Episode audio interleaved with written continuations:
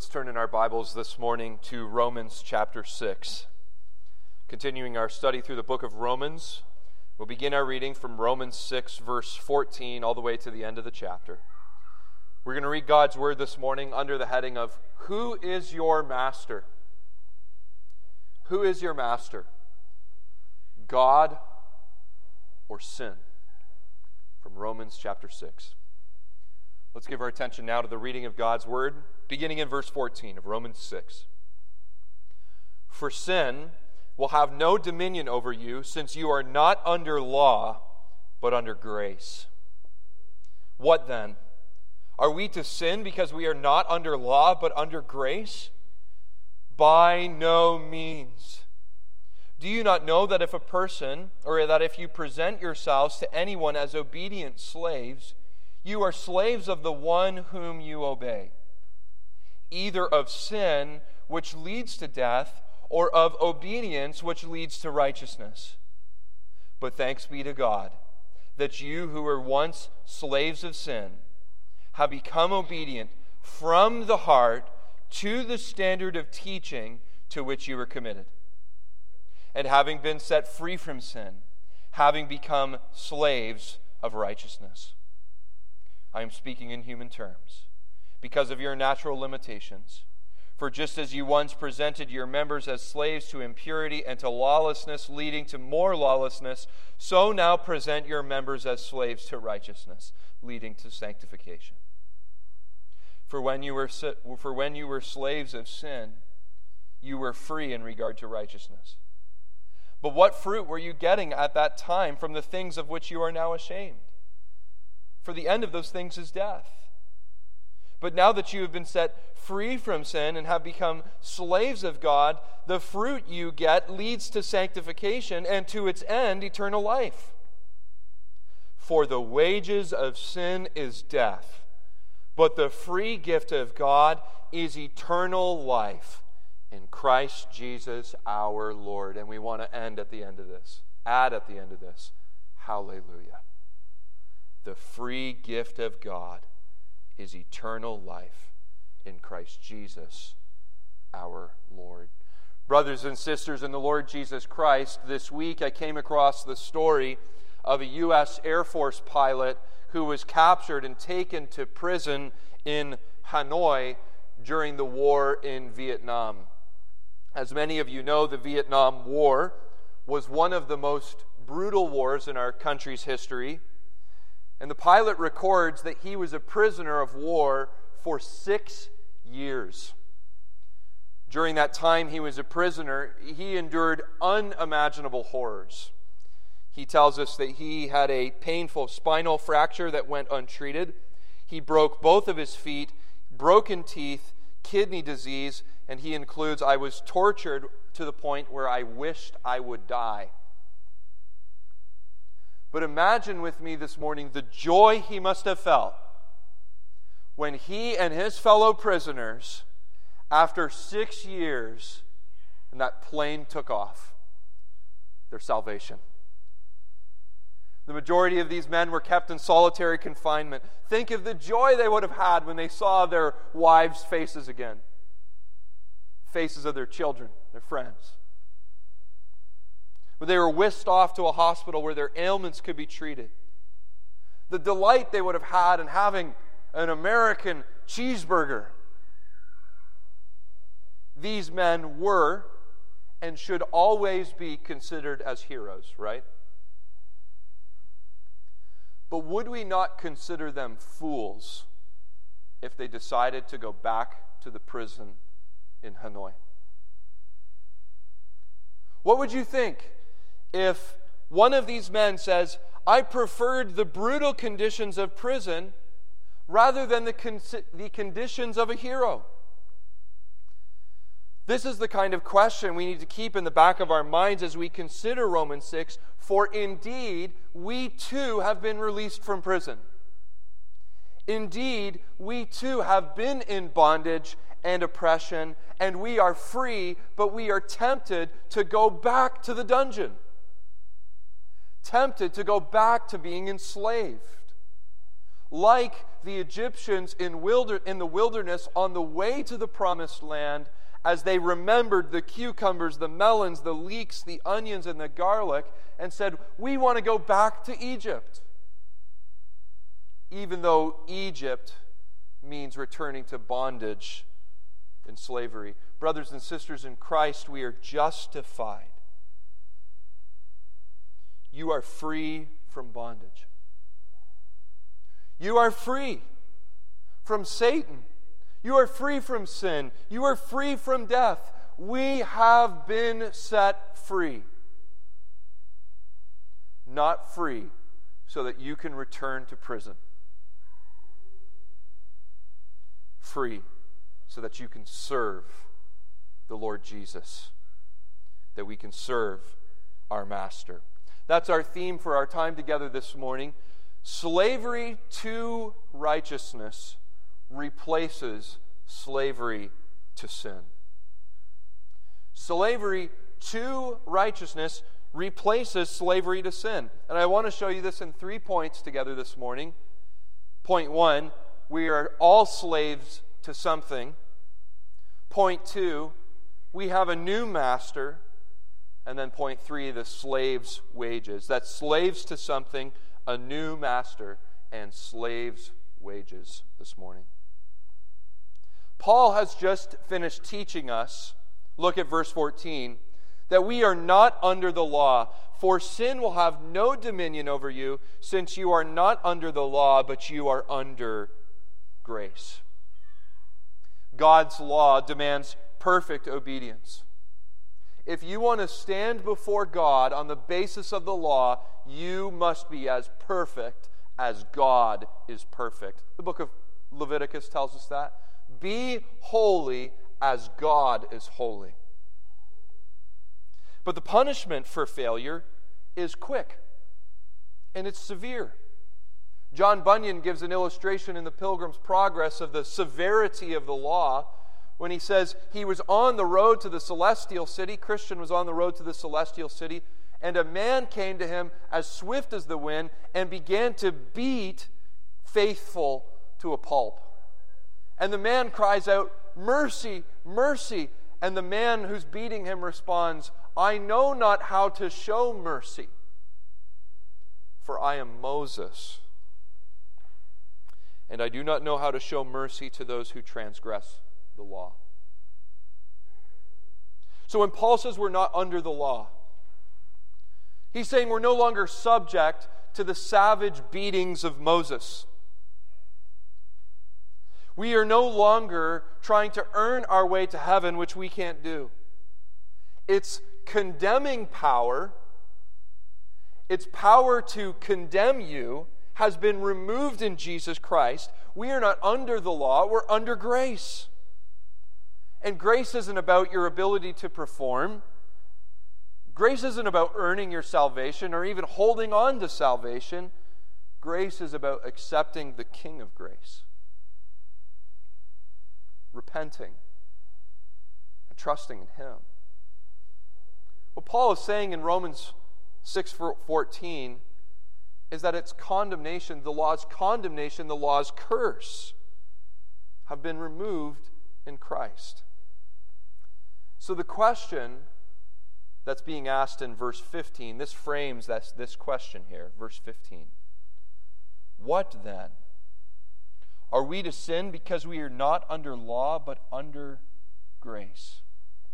You might ask this morning, is this not the same question that Paul asked in verse 1? Flip back there to chapter 6, verse 1. Are we to continue in sin that grace may abound? Is it the same question? I think it actually changes ever so slightly because in chapter 6, the first half of chapter 6, the question is if God's grace is so great, can we not sin?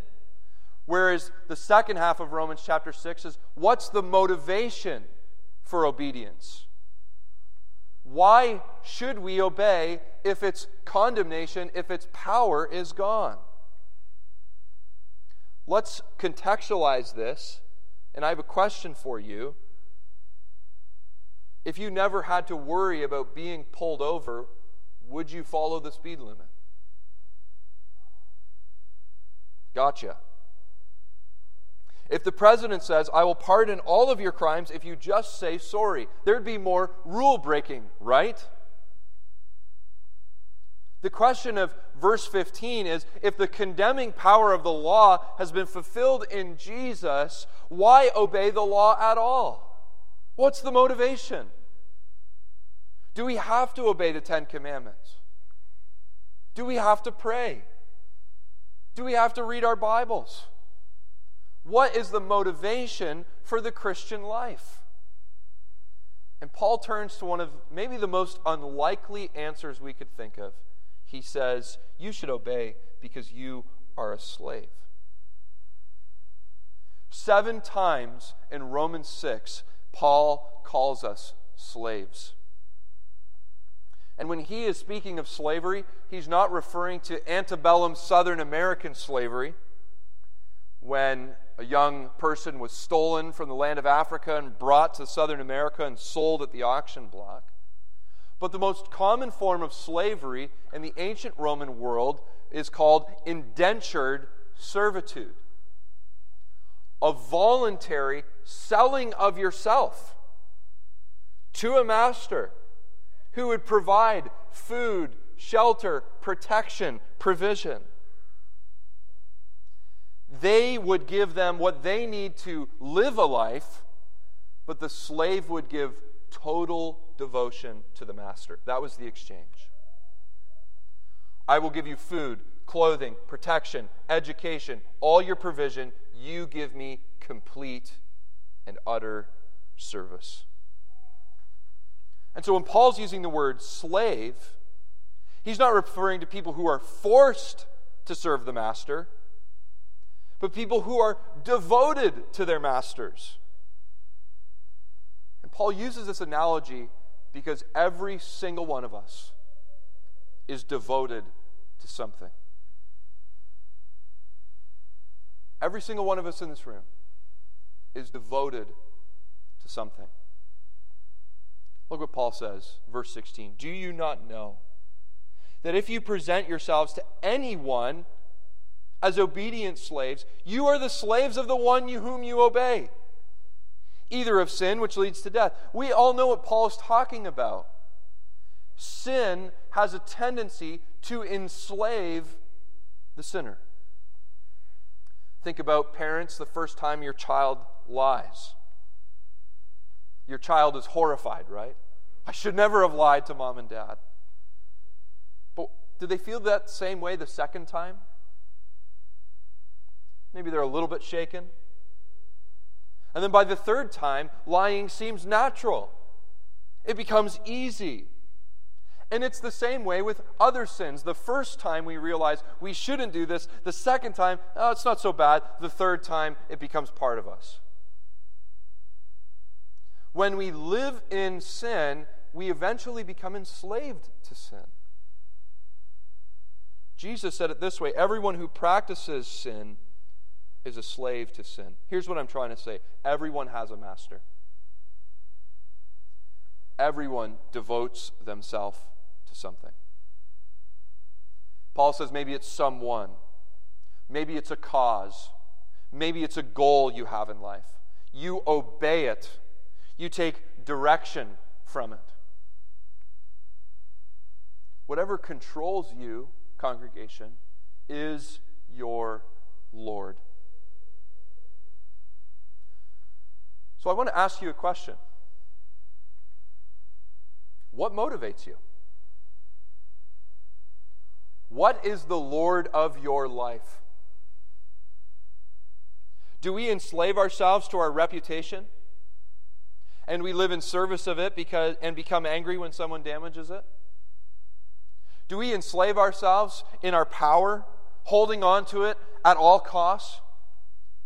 Do we enslave ourselves with pride of family, becoming slaves of knowledge, work, success, beauty, romance, love, sports, sex, and give total devotion to these things so that they control the aspects of our life?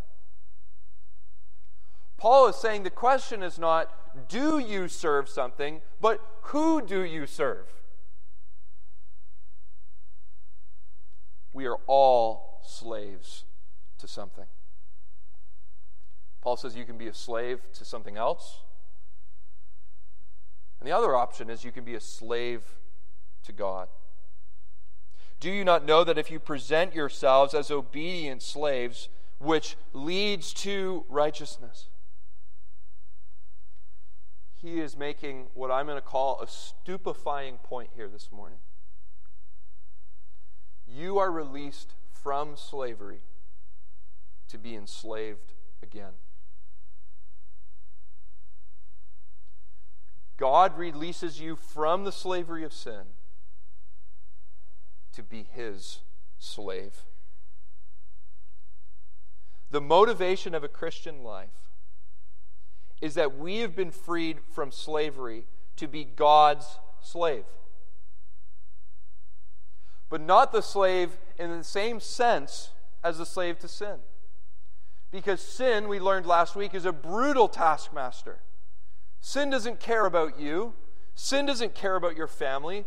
It doesn't care if it destroys you, steals your kids, wrecks your life. It's a brutal master. But to be a slave of righteousness is to be a slave of a master who loves you. He loves you so much that he would go into the slave pits and he would take you out of there and bring you into his home and seat you at his table and treat you like a son, treat you like a daughter, clothe them in this righteousness. And that all of this is to lead us to serve him, to love him. The motivation, Paul says, to obey God isn't that the law beats me up. The motivation to serve God is that I love him because he loves me. I serve him because he's a good master. He treats me well. He makes me a son. So, are you a slave to sin or to God? Young people, be aware. This is a word of application. Sin tempts you by saying, Come and enjoy me for a moment and see if you like it. And if you don't, you can throw it off. But its aim is to keep you in its chains. It will hold onto you for the rest of your life. Beware of sin's lies. Come enjoy a little bit of alcoholism. Come enjoy a little bit of lust. Come enjoy a little bit of vanity and see how it treats you. And next thing you know, you're struggling for 20 years. Beware of its power. Beware that sin also wants to tempt you to be a slave of good things. Our Lord isn't always what is evil, our Lord can be a good thing that's turned into something evil. Countless people are slaves to their work. Countless people are slaves to their jobs. You even hear pastors who are slaves to their reputation, to their congregations. We can become slaves of bad things when we're not seeking to serve the Lord. So you can either be a slave to sin or you can be a slave to God. I want to show you our new master in our second point, and I want to use a modern analogy this morning. As many of you know, uh, I love baseball. And I don't want to hear anything about how the Tigers no hit the Blue Jays yesterday. But in modern sports, after a player gets drafted and he plays his initial years, he becomes what's called a free agent. You familiar with this terminology? Which means he's free to do what he wants. And his goal when he becomes a free agent isn't to play for no one. He doesn't go back to the softball league on Thursday nights. His goal is to play for a better team. He wants to play for better coaches. He wants to play with a better facility. And of course, the player wants a higher salary. In a similar way, when a Christian is freed from sin, we're not free to do nothing, but we're free to join God's team, if you will. We're free to serve a new, better master. But I want you to notice how we're set free. We're not set free because you are your own boss, nor are you set free because you served your time but look at verse, I believe it's 17. Thanks be to God. God is the one who frees us from slavery. Thanks be to God that you who were once slaves of sin have become obedient from the heart. Who releases prisoners? God releases prisoners. Now, this term, thanks be to God, Paul uses actually pretty frequently. You can find it in chapter 7, verse 25, 1 Corinthians 15, 2 Corinthians 2. And it speaks of a reversal of desperate situations. When Paul says thanks be to God, he's saying, God, you have reversed my desperate situation. And it's used in the same sense here. See, in the Roman colony, there was many slaves. They estimate that there was 10 to 30% of all of Rome was slaves. And so there was a common practice of selling slaves. So what they would do is a slave master would take a pole, walk into the middle of a field, would put that pole up, and he would march his slaves into the field. There'd be maybe 10, 20 slaves standing there. And they would stand there stark naked with nothing but a piece of paper tied around their necks listing their attributes, what they're good at, what they can do. And other slave owners would come into that middle of the field and they would buy slaves and barter with the master to see what they can get.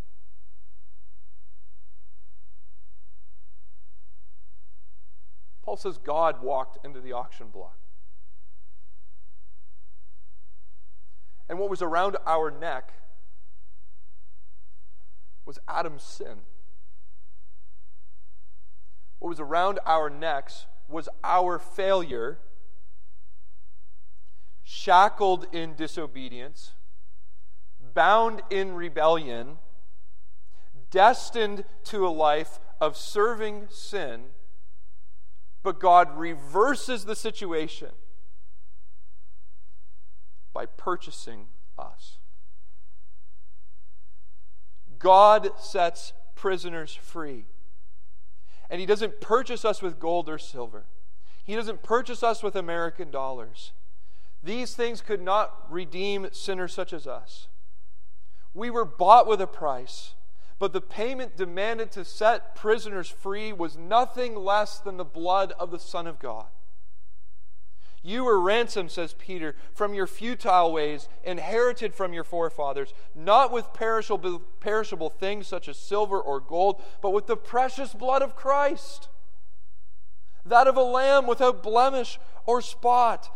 God has walked into the slave market and bought slaves with the blood of his Son.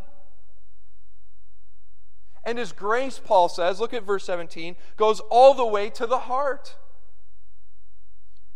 Thanks be to God that you were once slaves who have become obedient from the heart. Means that he changes us when he buys us to the depths of who we are. Not so that we serve him even though our hearts really aren't involved, or we serve him because we have to or we're afraid of punishment. He saves us and He changes us. When you were freed by God, Paul says you were changed. Congregation, do you want freedom? Are you sick of sin? sick of workaholism that neglects God and His righteousness? Are you sick of your anger that destroys your wife and your children? Are you sick of your sexuality that doesn't fulfill? Sick of your laziness? Sick of vanity and comparing yourselves to others? How do we get this gospel freedom? Paul says, Thanks be to God that you have obedience from the heart. Listen to this to the standard of teaching to which you were committed. He's talking about the gospel. God is able to break the power of sin. He is able to set the prisoners free in the gospel of Jesus. The gospel is the teaching which was committed to them. Sin condemns, sin destroys, sin holds us in its sway, but those whom the Son sets free are free indeed. The gospel has the power to change your heart. It has the power to change your minds. And I want to tell you, my friends, I've seen the gospel change people. I have seen alcoholics repent and turn from their alcoholism and serve Jesus. I have seen men and women in anger turn from their anger and love one another and love their children. I have seen people go from children of hell to living in righteousness for Christ. God has the power to change us. If I were to sum up verses 14 to 23 here this morning, I think you could do it in one question Why did God save you? Have you ever asked that question? Why does God save sinners? Let it be known that we are freed from slavery by God to serve God. Remember, God saved Egypt, saved Israel from Egypt, so that they could serve Him in the wilderness and serve Him in Canaan. Now, this is different than cultural freedom. Cultural freedom says we are free to do whatever we want. But Paul's concept is startling to us. Again, I say the Christian is freed from sin to be enslaved again having been set free, Paul says, from sin, we have become slaves of righteousness.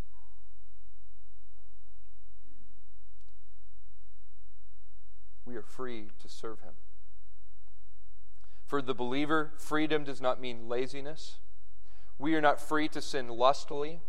We are not free to sin wholeheartedly, but we are free to render service to God and those who enter the service of righteousness, they enjoy true liberty liberty from sin, liberty from sa- Satan, liberty from death.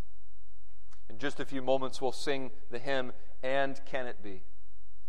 And in the hymn, it says these words Long my imprisoned spirit lay, fast bound in sin and nature's night. Thine eye diffused a quickening ray. I woke, the dungeon flamed with lights. My chains fell off, my heart was free. They are, we are liberated in Christ. And then listen to what Wesley says here I rose, I went forth, and I followed thee.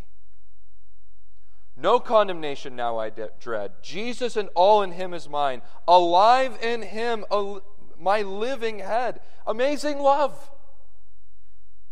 How can it be that thou, my God, shouldst die for me, saved to live for him, to follow him, to serve him? Paul goes on.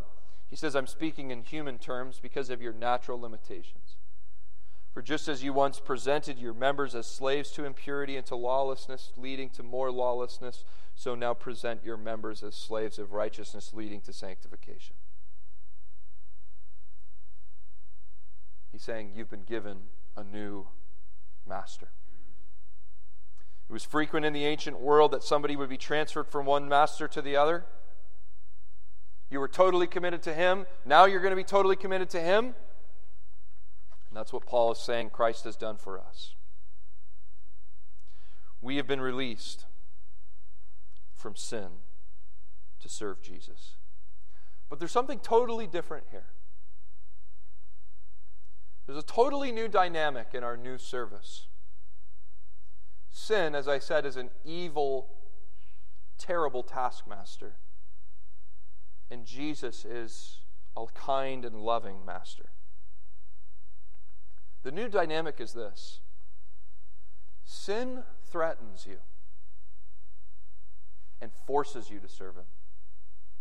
Sin will beat you, sin will hurt you, sin will give you a tongue lashing.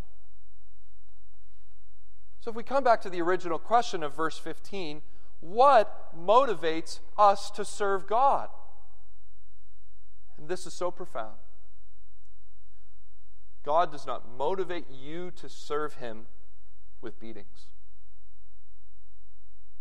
God does not motivate you to serve Him with tongue lashings or brutality.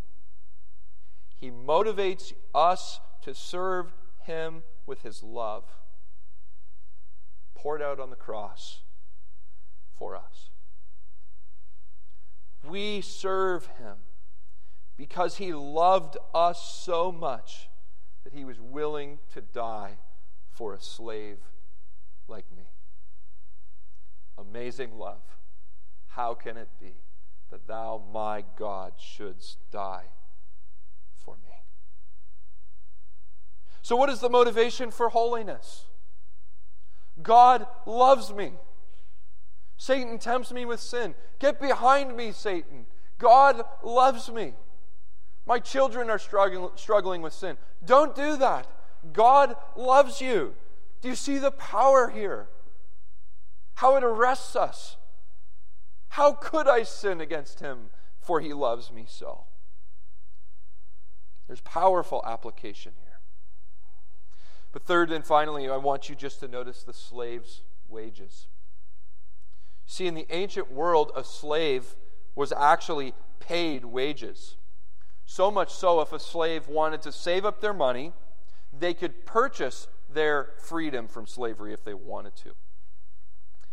Before we conclude chapter 6, Paul wants us to consider the wages of being either a slave to sin or a slave to God.